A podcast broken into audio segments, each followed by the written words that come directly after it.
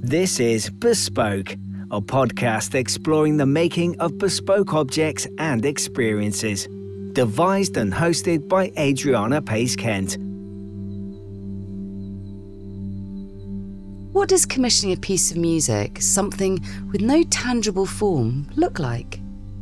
Today, we're here with leading composer Supriya Nagarajan to follow the creative journey of a composition exploring cross cultural collaborations and traditions, the power of sound in relation to the perception of space, and the rich artistic responses it invites.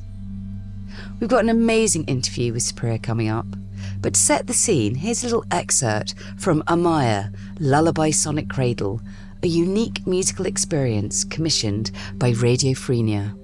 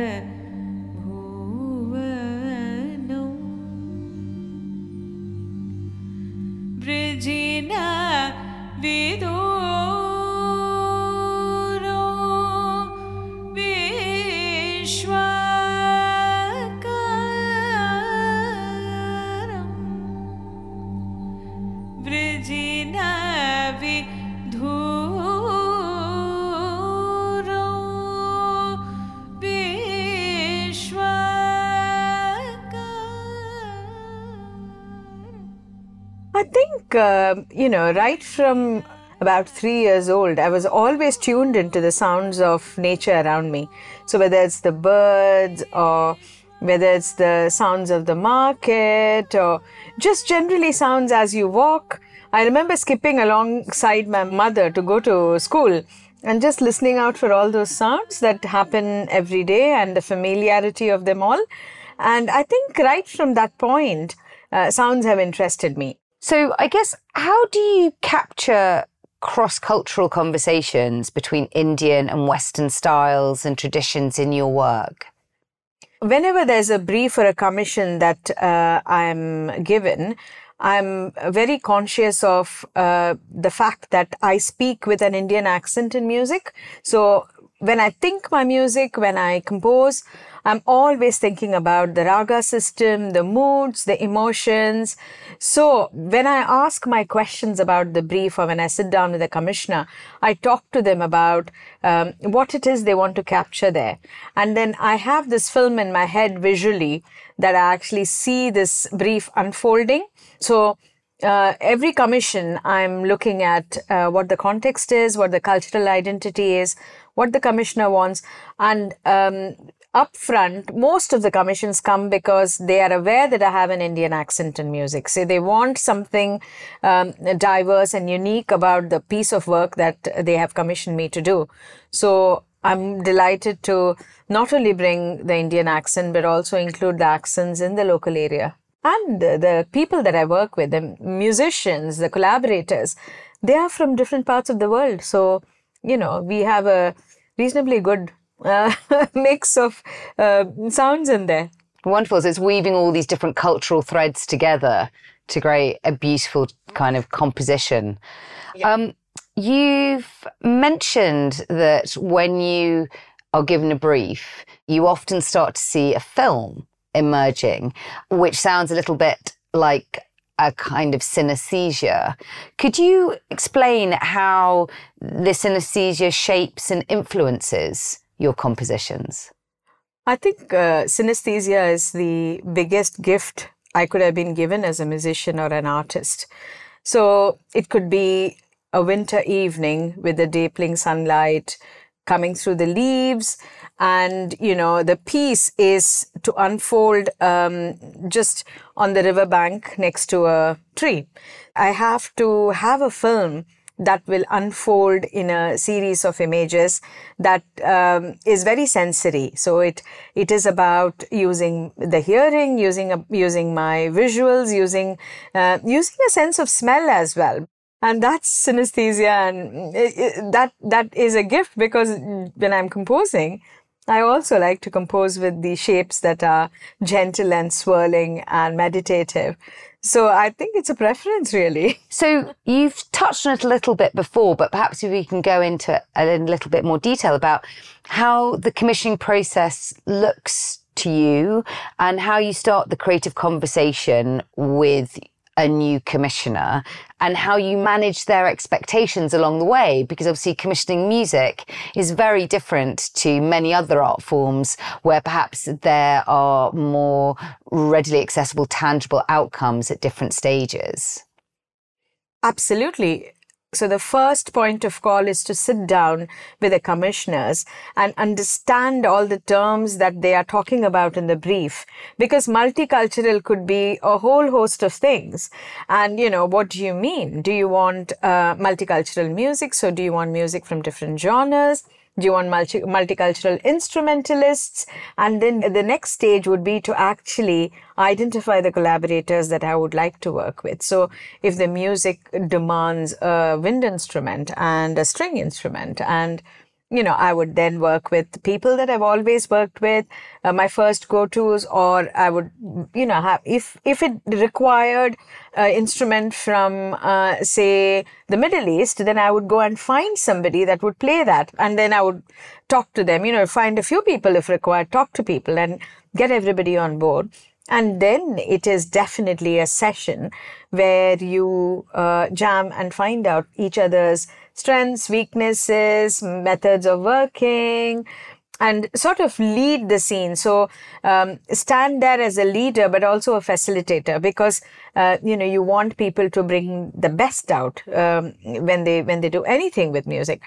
And this whole process can be documented. So you can have snippets of uh, what we do, you know, snippets of how I'm thinking. So it could be purely a snippet of what something I've composed and I send it across to the commissioner and say, um, what do you think of this uh, particular little snippet? This is what I think will work for that particular scene and they would come back and say yes no some commissioners will not want that kind of interaction. They'll want to see the first draft.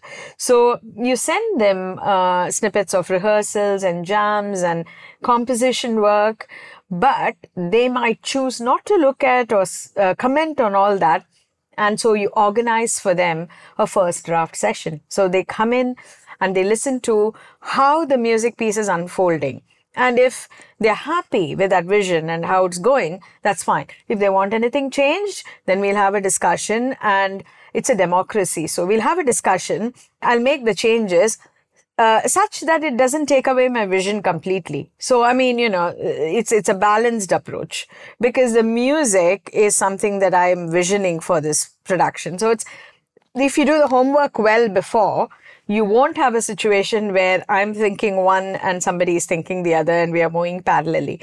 And then there would be first draft and then there would be formal rehearsals into which the commissioner is invited if they choose to. And then there'll be a final draft which the commissioner is again welcome to uh, listen in, record. So it could be a studio recording which is played or it could be a live music situation which you know uh, which is directed. So it could be either or. And that's how an entire commission works um, as an example. I mean it's so music is so interesting because unlike other art forms it's so collaborative and it is so it, there is so much um, potential for interpretation, for ongoing dialogue with a composition. It's about, as you've said, and I'm really interested in this, is how you balance your vision within a work alongside perhaps the interpretation of not only the people who will be performing it, but also the people who have originally commissioned it, um, which is, I imagine, quite a delicate balance to try and maintain. Yes. Uh, I mean, music is very, very collaborative, and a lot of my work is based on improvisation. A lot of Indian music is based on improvisation. You do have set, set patterns and set uh, ideas um, that take shape, but a lot of it is individuality. And many a time, you know, when I work collaboratively and, you know, we are all registering for royalties, uh, it's a collaborative approach. So the musicians who have worked with me um, you know, we agree on percentages of royalty so that because everybody has co composed with me in certain aspects. And you can call it co composition, you can call it improvisation, but if it's something that has come out of an individual's brain, then, you know, uh, it's due credit to them. Um, many of my compositions I perform in because I think um, being a vocalist and a performer, um, there is an uh, there are sometimes clear expectations to say we would really like you to perform in this piece. Uh, and it's a it's a fine balance. So i prepare the groundwork and the foundation for the piece and then i'm uh, sat uh, in the middle of the piece um, you know improvising vocalizing and delivering what the commissioner is looking for um, for me the performance is as interesting as a composition so uh, you know, I, I thrive in both atmospheres. And I think over the years, uh, the joy has been that I've identified collaborators that are, you know, my go to collaborators that understand the methodology behind how I make things, do things. And therefore, we have a decent equation in terms of, you know, what is expected, how we can sort of complement each other and deliver what needs to happen. So it's wonderful how fluid it is. Um, you know, other art forms are much more static in their outcome. Um, and that's what makes musical composition so exciting because it's so dynamic and, and ever changing. Could you share an example of a commission where you've adopted a more kind of ekphrastic approach and created a musical response to another artist's work? It would be lovely to learn a little bit more about how you approach those commissions. That, that is a that is a very interesting uh, piece of work, and I really enjoy doing that as well.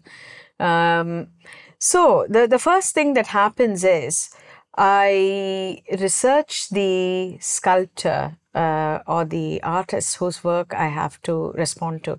For example, we did some work with Peter Randall Page in, in the park, and we did some work with Andy Goldsworthy's work, um, a few artists, uh, and uh, Jaume Plensa.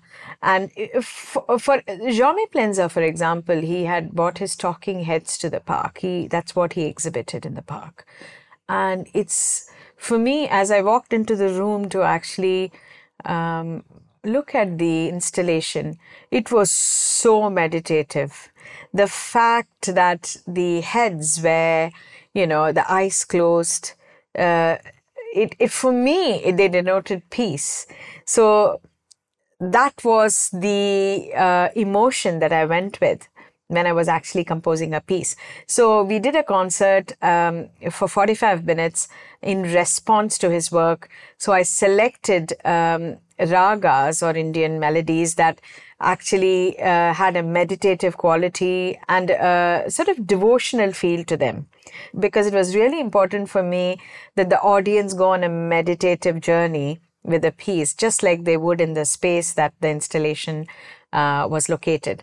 So that is an example of how I, w- how I would approach um, uh, a piece of art that is quite finite. A sculpture is quite finite. It has a depth and a meaning.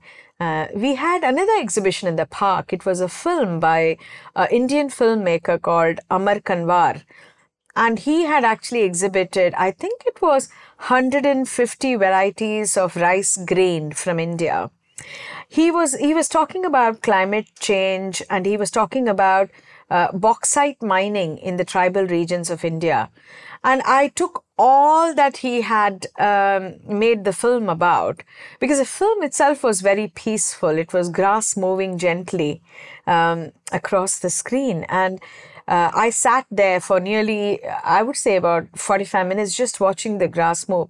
For me, it was all about how do I represent the bauxite mining, the, the hysteria of the bauxite mining versus the peace of this grains of rice and the uh, film?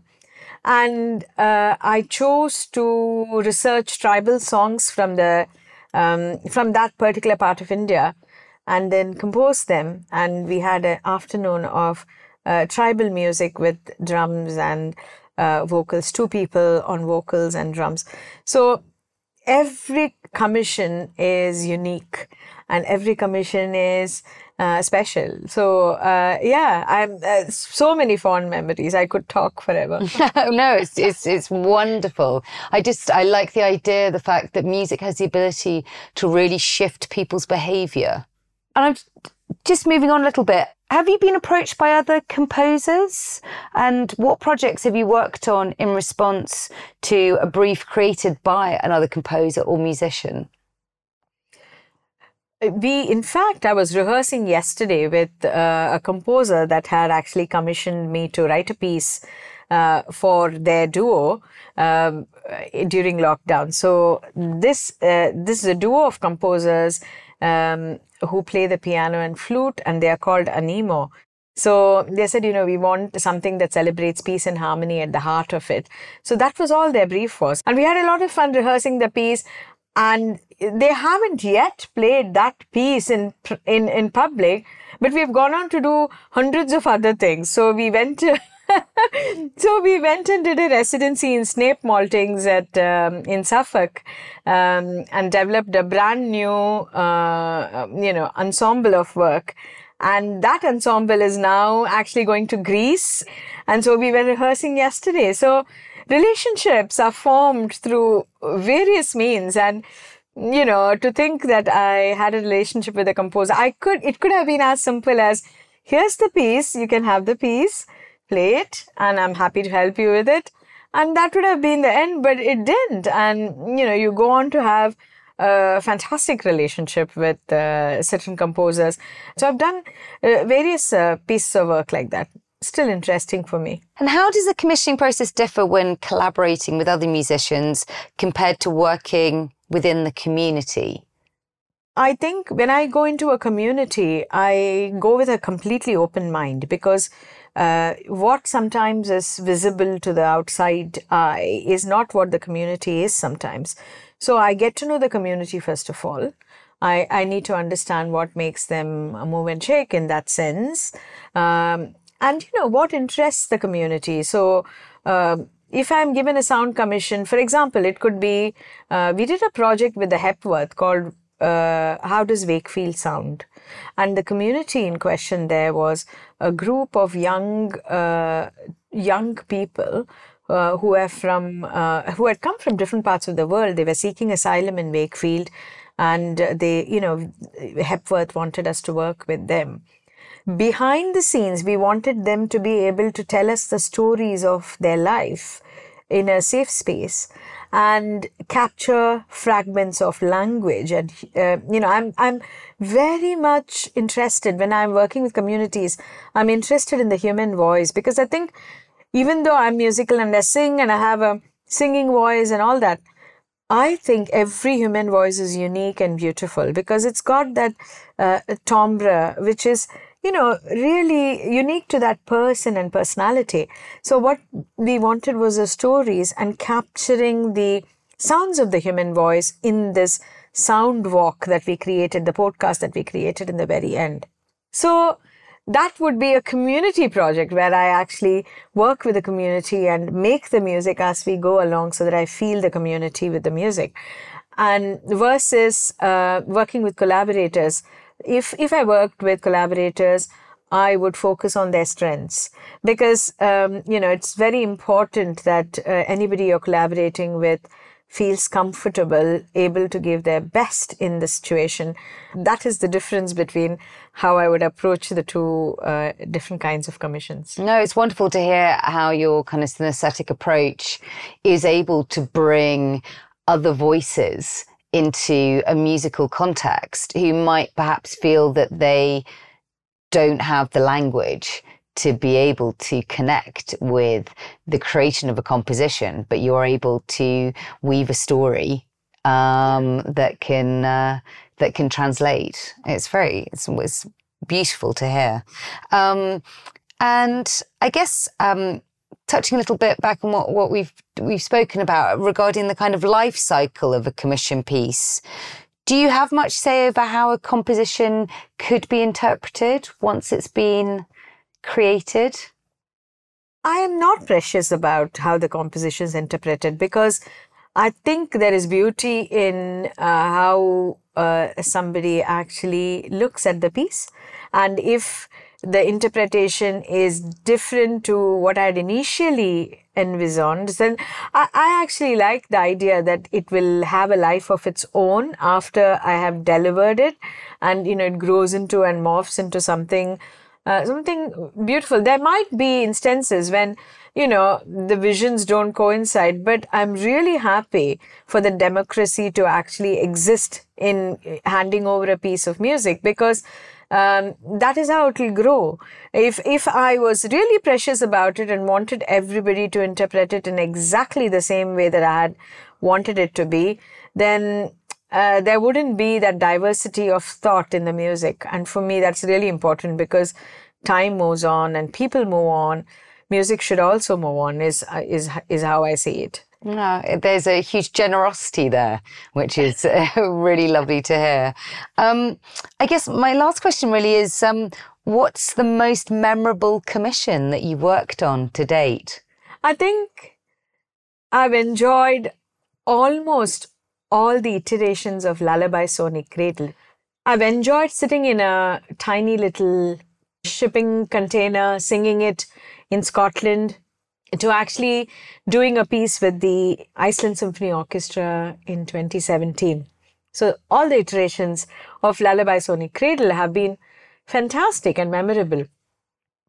The Barbara Hepworth Commission at the Hepworth Gallery, it was really memorable because her drawings, when I mapped them to actually make the music and moved through the uh, contours of her sculptures, it felt so uh, sensory in my head.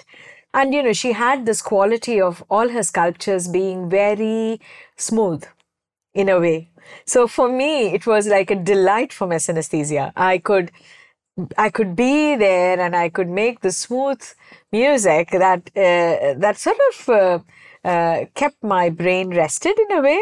You see, this is my chosen profession. I came into it very, very willingly because I wanted to be here.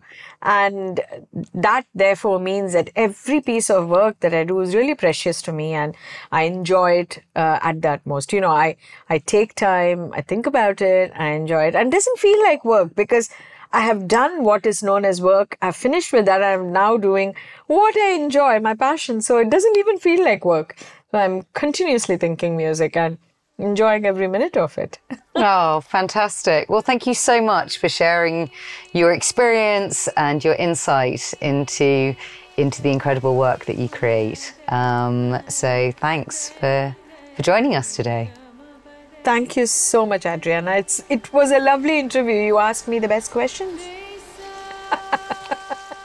well, many thanks, Supriya for all her time. It was such a magical morning that we spent chatting together.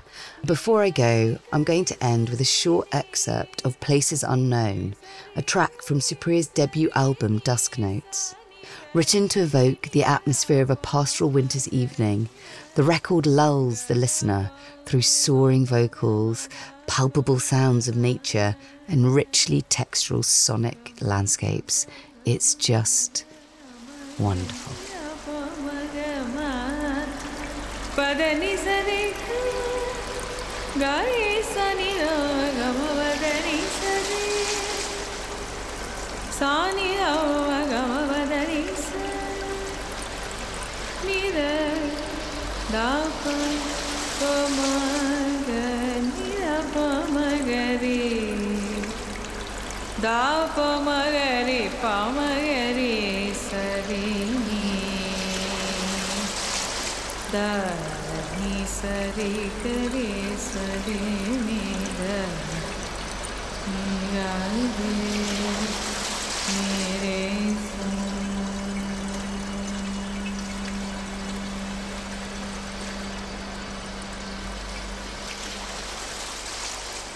This is Bespoke.